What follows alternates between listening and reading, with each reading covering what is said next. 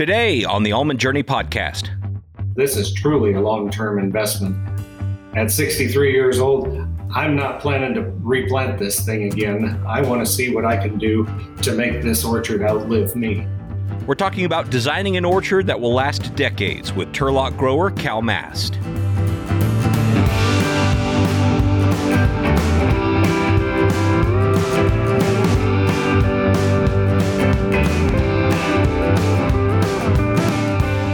Welcome to the Almond Journey podcast brought to you by the Almond Board of California. On this show, we discover how growers, handlers, and other stakeholders are making things work in their operations to drive the almond industry forward.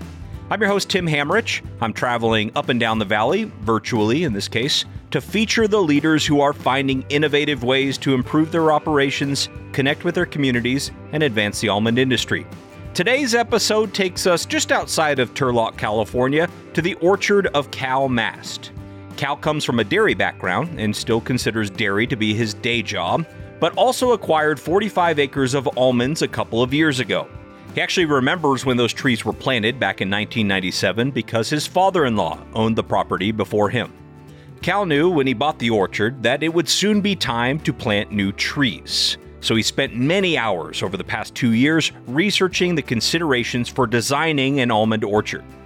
In today's episode, we're going to hear what changes he's making in the design of that orchard, the choices he's made in terms of varieties and rootstocks and other factors, and where he's going to find information to make such important almond orchard decisions. He sees this venture into almonds as sort of a way to diversify from the dairy business. And it's also a project for him that he could focus on as his son and daughter in law take over daily operations of the dairy that brought him out to California from Michigan over 40 years ago. Well, I grew up on a dairy in Michigan, actually, and I moved here to California in 1979 in order to marry the boss's daughter. I met my wife, Lori, back in Michigan, and uh, we moved out here specifically to to work on the the dairy that my father-in-law owned. Eventually, in about 1995, my father-in-law purchased his first almonds, and while I was still working for him, I continued to work for him. I focused on the dairy aspect while he uh, tried to get out of the way for me and take on another venture, uh, which was almonds then.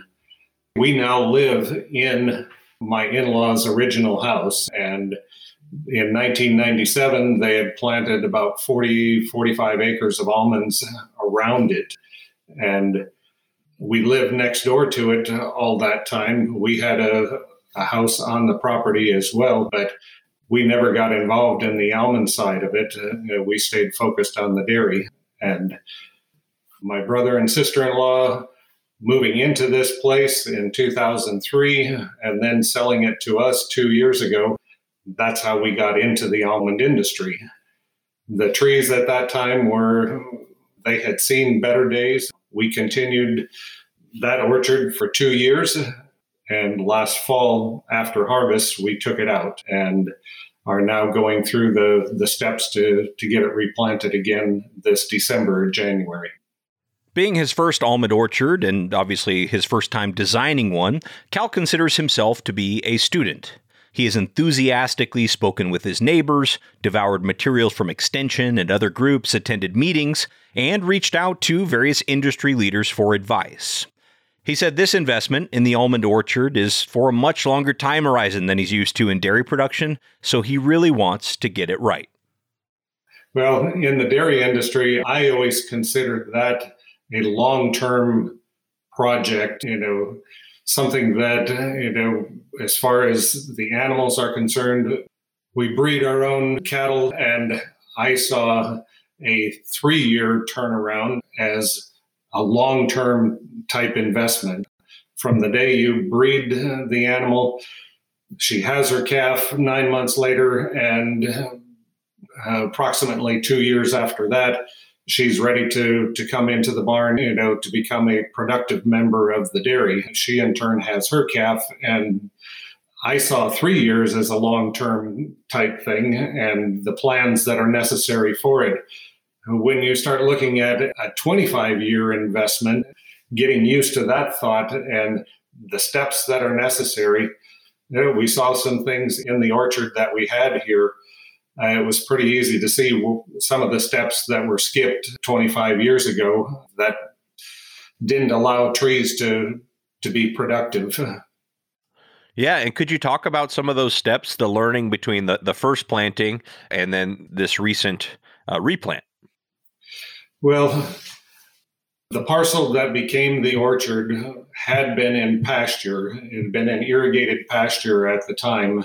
When it was taken out of pasture, there were some low lying areas that they were green, they grew grass, but when it came time to you know, disc that all up and put trees in it.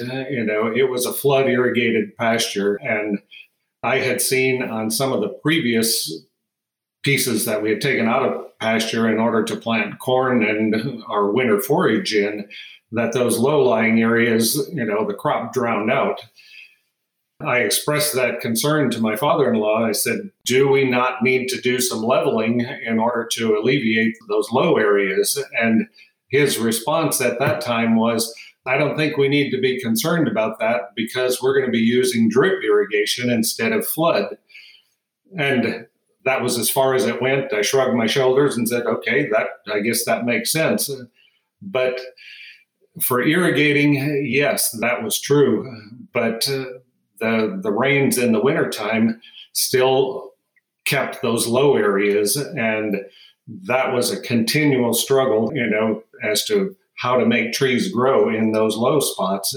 And once you planted the whole orchard, there wasn't a good way to either fill those in or create, you know, adequate drainage for it. So having access to Google Maps, things like that, I could see, you know, I knew where they were. Once we took over the orchard ourselves, I knew where those bad spots were just because there were no trees there anymore. But it was real obvious and easy to utilize the, the maps and overlay that onto a new map here and draw out those areas that needed to be.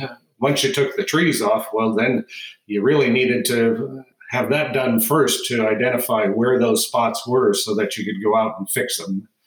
And that was a, a huge part, just getting that established, you know, where are the areas that we're going to struggle with if we don't do something about it and what can be done, you know, to to alleviate that. And talk about what steps you were able to take once you knew, okay, this area needs to be addressed before we plant or as we plant. Was it just about leveling or were there other things you were able to do? To this point, it's been primarily leveling. We cleared off the trees. We scraped the ground, you know, cleaned it all up, and uh, brought in the the deep ripper. We had done some leveling prior to that. I was able to, you know, to help show where those drainage areas were. Prior to that, we had determined that the old orchard had the rows going east and west, and that was a logical way because of the way the the old pasture had irrigated. But actually looking at the contour of the ground, running the rows north and south, you know, made just as much, if not more sense. And there's advantages to be had as far as sun passing over the orchard, or so I'm told. But that was something through a couple of the the extension classes that I'd heard. You know, if you have the opportunity to plant it north and south, uh, you do that. So it helped to change, you know, how some of those areas were going to drain. Sure. Yeah. How did you go about deciding on, you know, varieties and rootstocks and and that sort of thing? Like you said, this is a major, you know, commitment, 25 plus year commitment. How did you go about sort of making those decisions? Being that the house is right, the house that we live in is essentially downwind, right in the center of the orchard the previous orchard had been in was Butte Padre, so you know it was essentially one harvest. Uh, would there be have been advantages to harvesting them separate? Possibly, you know, just because of the timing that they were when they were ready. But it was done one time, you know, the less trips we have to make through the orchard, uh, you know, let's do what we can to to continue that. You know, let's not put out three varieties and have to keep going through these things. And then uh, when you get the the bill for you know the bees, that can take your breath away. You say, "Oh my goodness, you know what can I do about that?" Well, the varieties that were out there a couple years ago when we started looking at this, you know, independence comes to the to the top. I mean, everybody was planting independence. That was going to be the the magic tree that could do everything. And I I think they're an awesome tree, but uh, some of the people I I work with and who had helped me, you know, talked about some of their early frustrations in in getting them off the tree. When they got actually brought their crop in, it was like wow, you know, they they turned out great, but there were frustrations in in the actual harvest.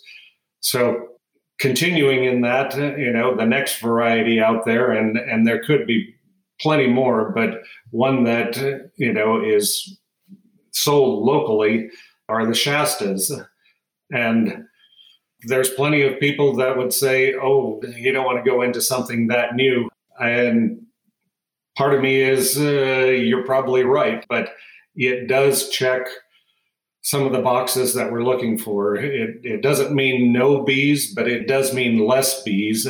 They harvest easy, or to this point, everyone who I've talked to said, you know, they come off the tree well, and virtually everyone that I've that I've talked to that has them in is continuing to put more in. And I've not heard a, a person yet that said, oh, those crazy things, I would never plant another one of them for the people I've talked to, and that's a, a smaller sample, but they're going to continue to put more in. So that's how we we came to that, and I hope that you know five to ten years from now, I'm happy with that decision. I see some issues as far as the training of the young tree, but I'm kind of excited about uh, you know the possibilities. Sure. Yeah. Yeah. Just give it a little extra TLC early on for for years of what you're looking for. Yep. And another thing I knew they had attempted on our previous orchard was to change rootstocks, uh, you know, in some of those low areas.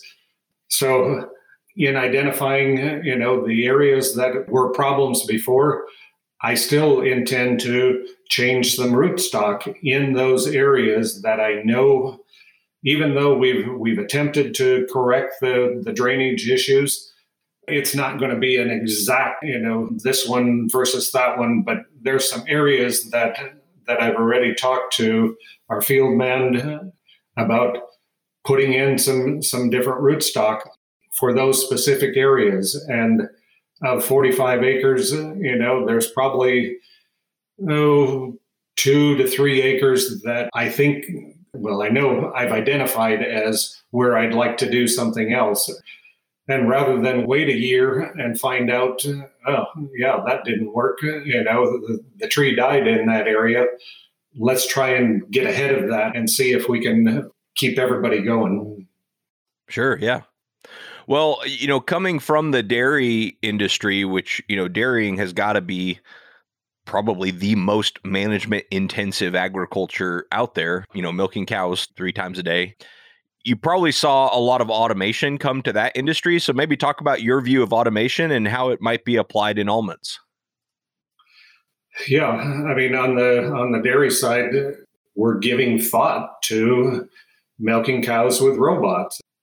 25 years ago that was a you know just a foreign concept you said that could never be done and now it's it's being done on a dairy that i would consider one of my next door neighbors and we have the plans drawn as to where where and how we would incorporate robots at this point uh, you know there's a bit of sticker shock as far as you know the cost of that but with the direction that labor is going you know, that may be something that happens sooner rather than later. As far as almonds are concerned, I only had two harvests myself, and you know, I did the did the majority of the the mowing and you know just the the weed spraying.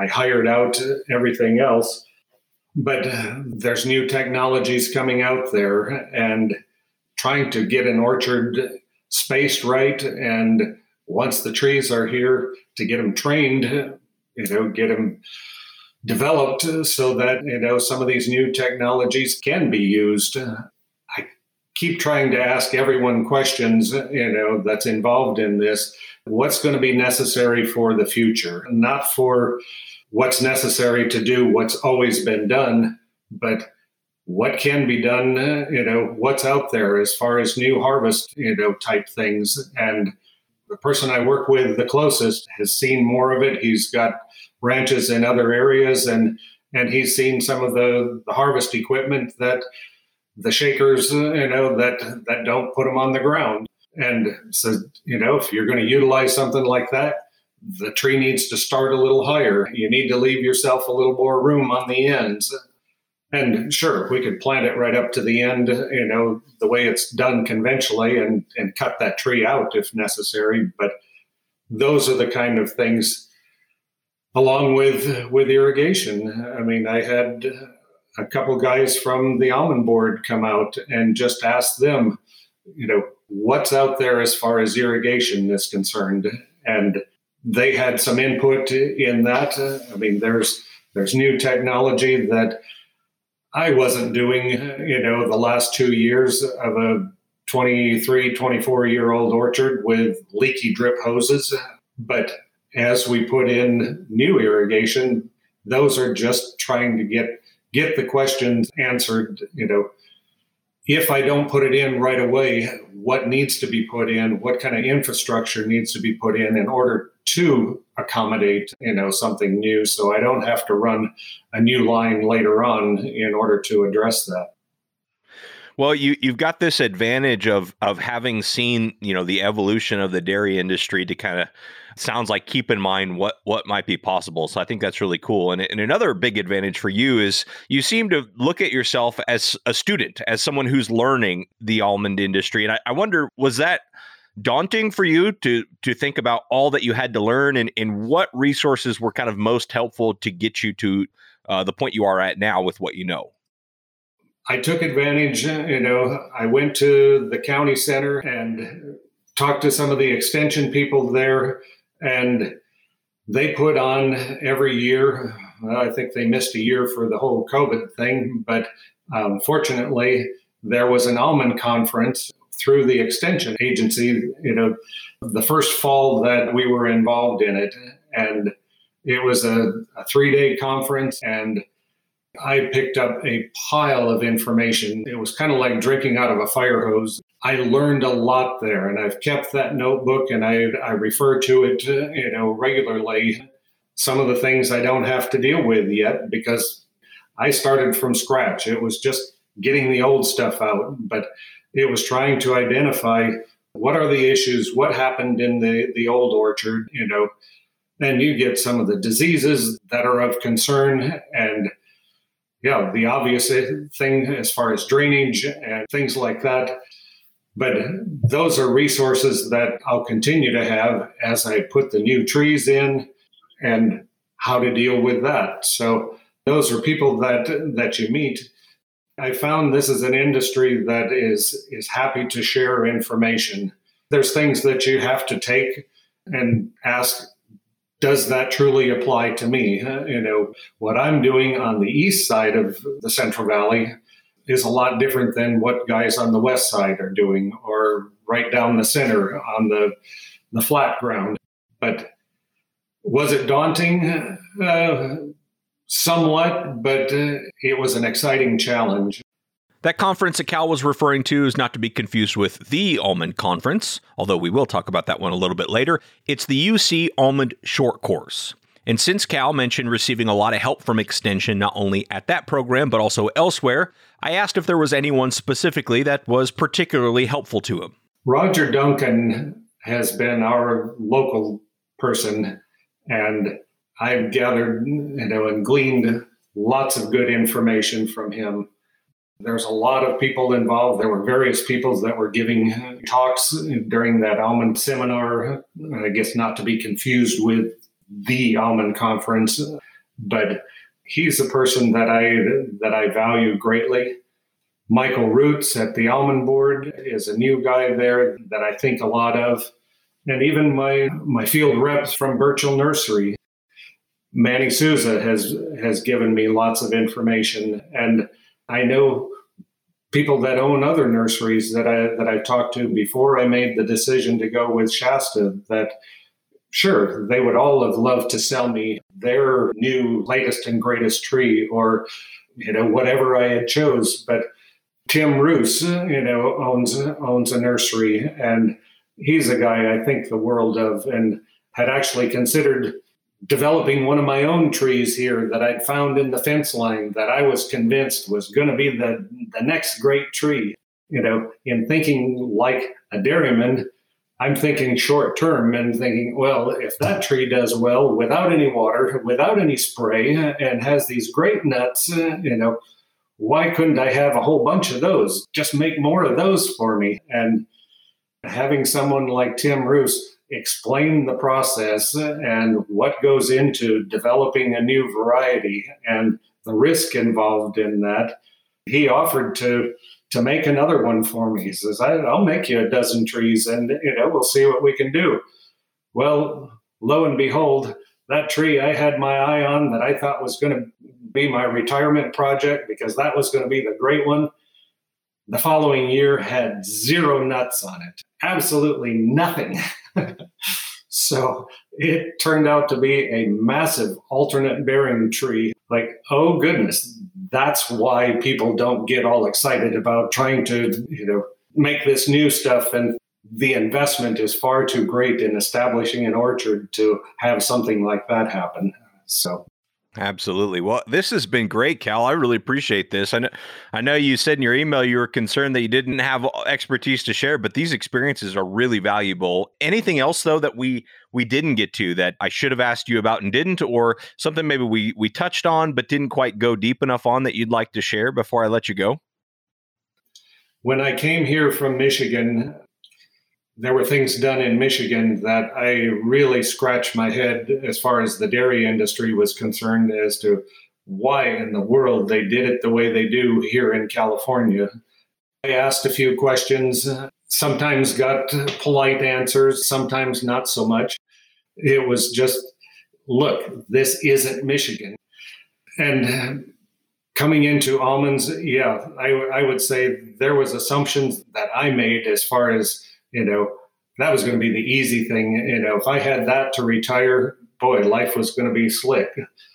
After getting into it, I'm realizing that maybe five acres would be a nice little retirement project. 45 acres is, it's not going to be something that I do all myself. But I'm, I'm looking forward to it. I'm pleased with, you know, the contacts that I've made, the people I've, I've gotten to know and I've not even found all the stuff that's out there yet. But the almond board, you know, is a is a great source of information. I met a new field guy that he actually managed some trees not far from me, so that that gave him a special value. And I just I appreciate the fact that there are people in this industry and in the allied industries, the, the irrigation people, the, you know, your PCAs that are there to help you. So you need to take advantage of that and not just plow ahead thinking that that doesn't look hard. It doesn't have to be hard, but you know, this is truly a long-term investment. At 63 years old, I'm not planning to replant this thing again. I want to see what I can do to make this orchard outlive me. Well, thank you so very much to Cal Mast for sharing his experiences with us and his journey to finding out what would work best for designing his orchard. It'd be great to check back in with Cal in a few years and see how things are going. There's a lot to think about here, from soil to varieties to rootstocks to irrigation and beyond. Outlining these considerations and trying to point you towards orchard design resources is the focus of today's ABC Update. Designing an orchard that reflects the latest in research and technology and also takes into consideration where the industry is headed in the coming decades is no easy task. The Almond Board of California Associate Director Sebastian Saa distills many of these important considerations down into a six step approach. Preparing to replace an old orchard is definitely a big decision. And I like to break that decision in what I call a stepwise decision process approach, where perhaps the first thing to consider is implementing whole orchard recycling, uh, which is literally taking those existing trees, cheapen the, them, and put them back to the soil. We have funded research in that area in collaboration with the University of California for multiple years. And growers can visit, or anybody interested can visit their website and find our latest results and recommendations in the orchard recycling project. So that's the first step. And then um, after that, you would probably consider to uh, study the soil and reevaluate the different profiles of the soil and implement necessary soil amendments accordingly. I think this is a, a, great opportunity to correct soil pH or apply some phosphorus for, if needed, for example, or reduce the infestation of some pathogens, etc. We also have an opportunity here to improve the soil structure and ultimately define zones or ZUP zones that could be managed differently. So, what you learn from your current orchard and how you can do it better uh, in the next generation, I think this is an opportunity to think and answer those questions. So, those are the first two of the considerations that Sebastian will share with us here today whole orchard recycling and testing the soil to improve it accordingly. One of the questions I know that Cal ran into specifically about whole orchard recycling was if it would perpetuate diseases from the old orchard to the new one. So I imagine others have probably had similar questions, and I asked Sebastian if he could specifically address that concern. Yeah, this is an area of research. However, we do have good reasons to believe that almond diseases will not really be transmitted to the next generation of that orchard because most of the diseases are actually only above ground or they can only survive in living tissue. And once you ground it and incorporate that, it's no longer a living tissue. But there are few, I would say, exceptions. And a couple of those exceptions are Armillaria, or known as the oak root fungus, Ganoderma, or crown. So any of those three pathogens, if you have any of those, we will not be recommending to recycle your orchard. Again, those are the exceptions to the rule. If you'd like to learn more about whole orchard recycling specifically, there's a fantastic website for the latest information on that at wholeorchardrecycling.ucdavis.edu.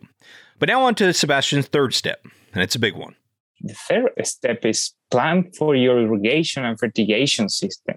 Think about the different irrigation systems that are around, the fertigation system that are around, and go for flexibility this is probably one of the most important decisions that you will face in the next 20 years. And this is the time to take that decision. So I will advise to consult with multiple companies, compare quotes, and go for what works best for you today, but also what could give you the flexibility to do it better tomorrow.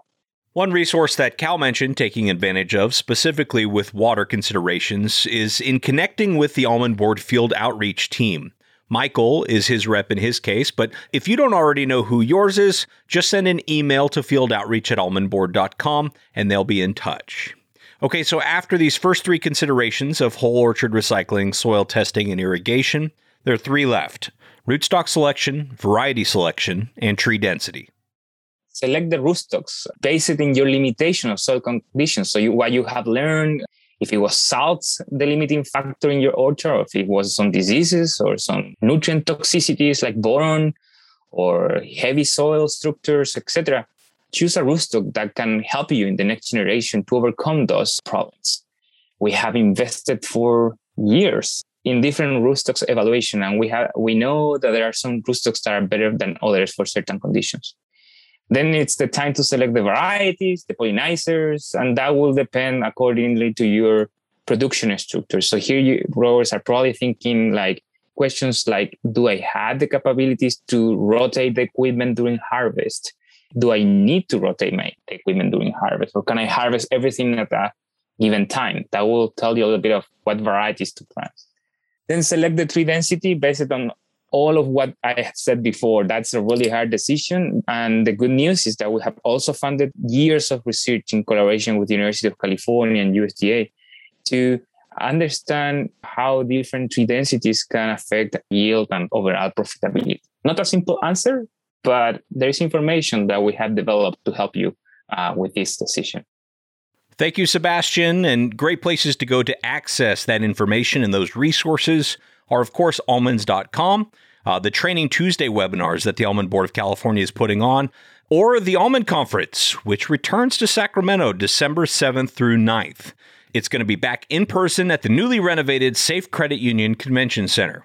This year's theme, Rooted in Success, focuses on the foundation of our industry's growth strategic market development, innovative research, and accelerated adoption of industry best practices. So go right now to almonds.com forward slash conference to register, book your hotels, and stay up to date on the latest Almond Conference information. You'll be able to see Sebastian there and so many of the other people you've heard here on this show. We believe everyone in the almond industry has a story of their own of how they're making things work on their farms or in their jobs. Hearing the voices of these industry leaders may have sparked a connection or an idea that you can use in your own journey.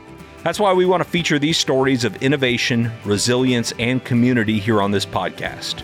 I hope you'll come along for the ride by subscribing to this show on your podcast platform of choice, and please pass it along to others in the industry so we can all share in this almond journey together.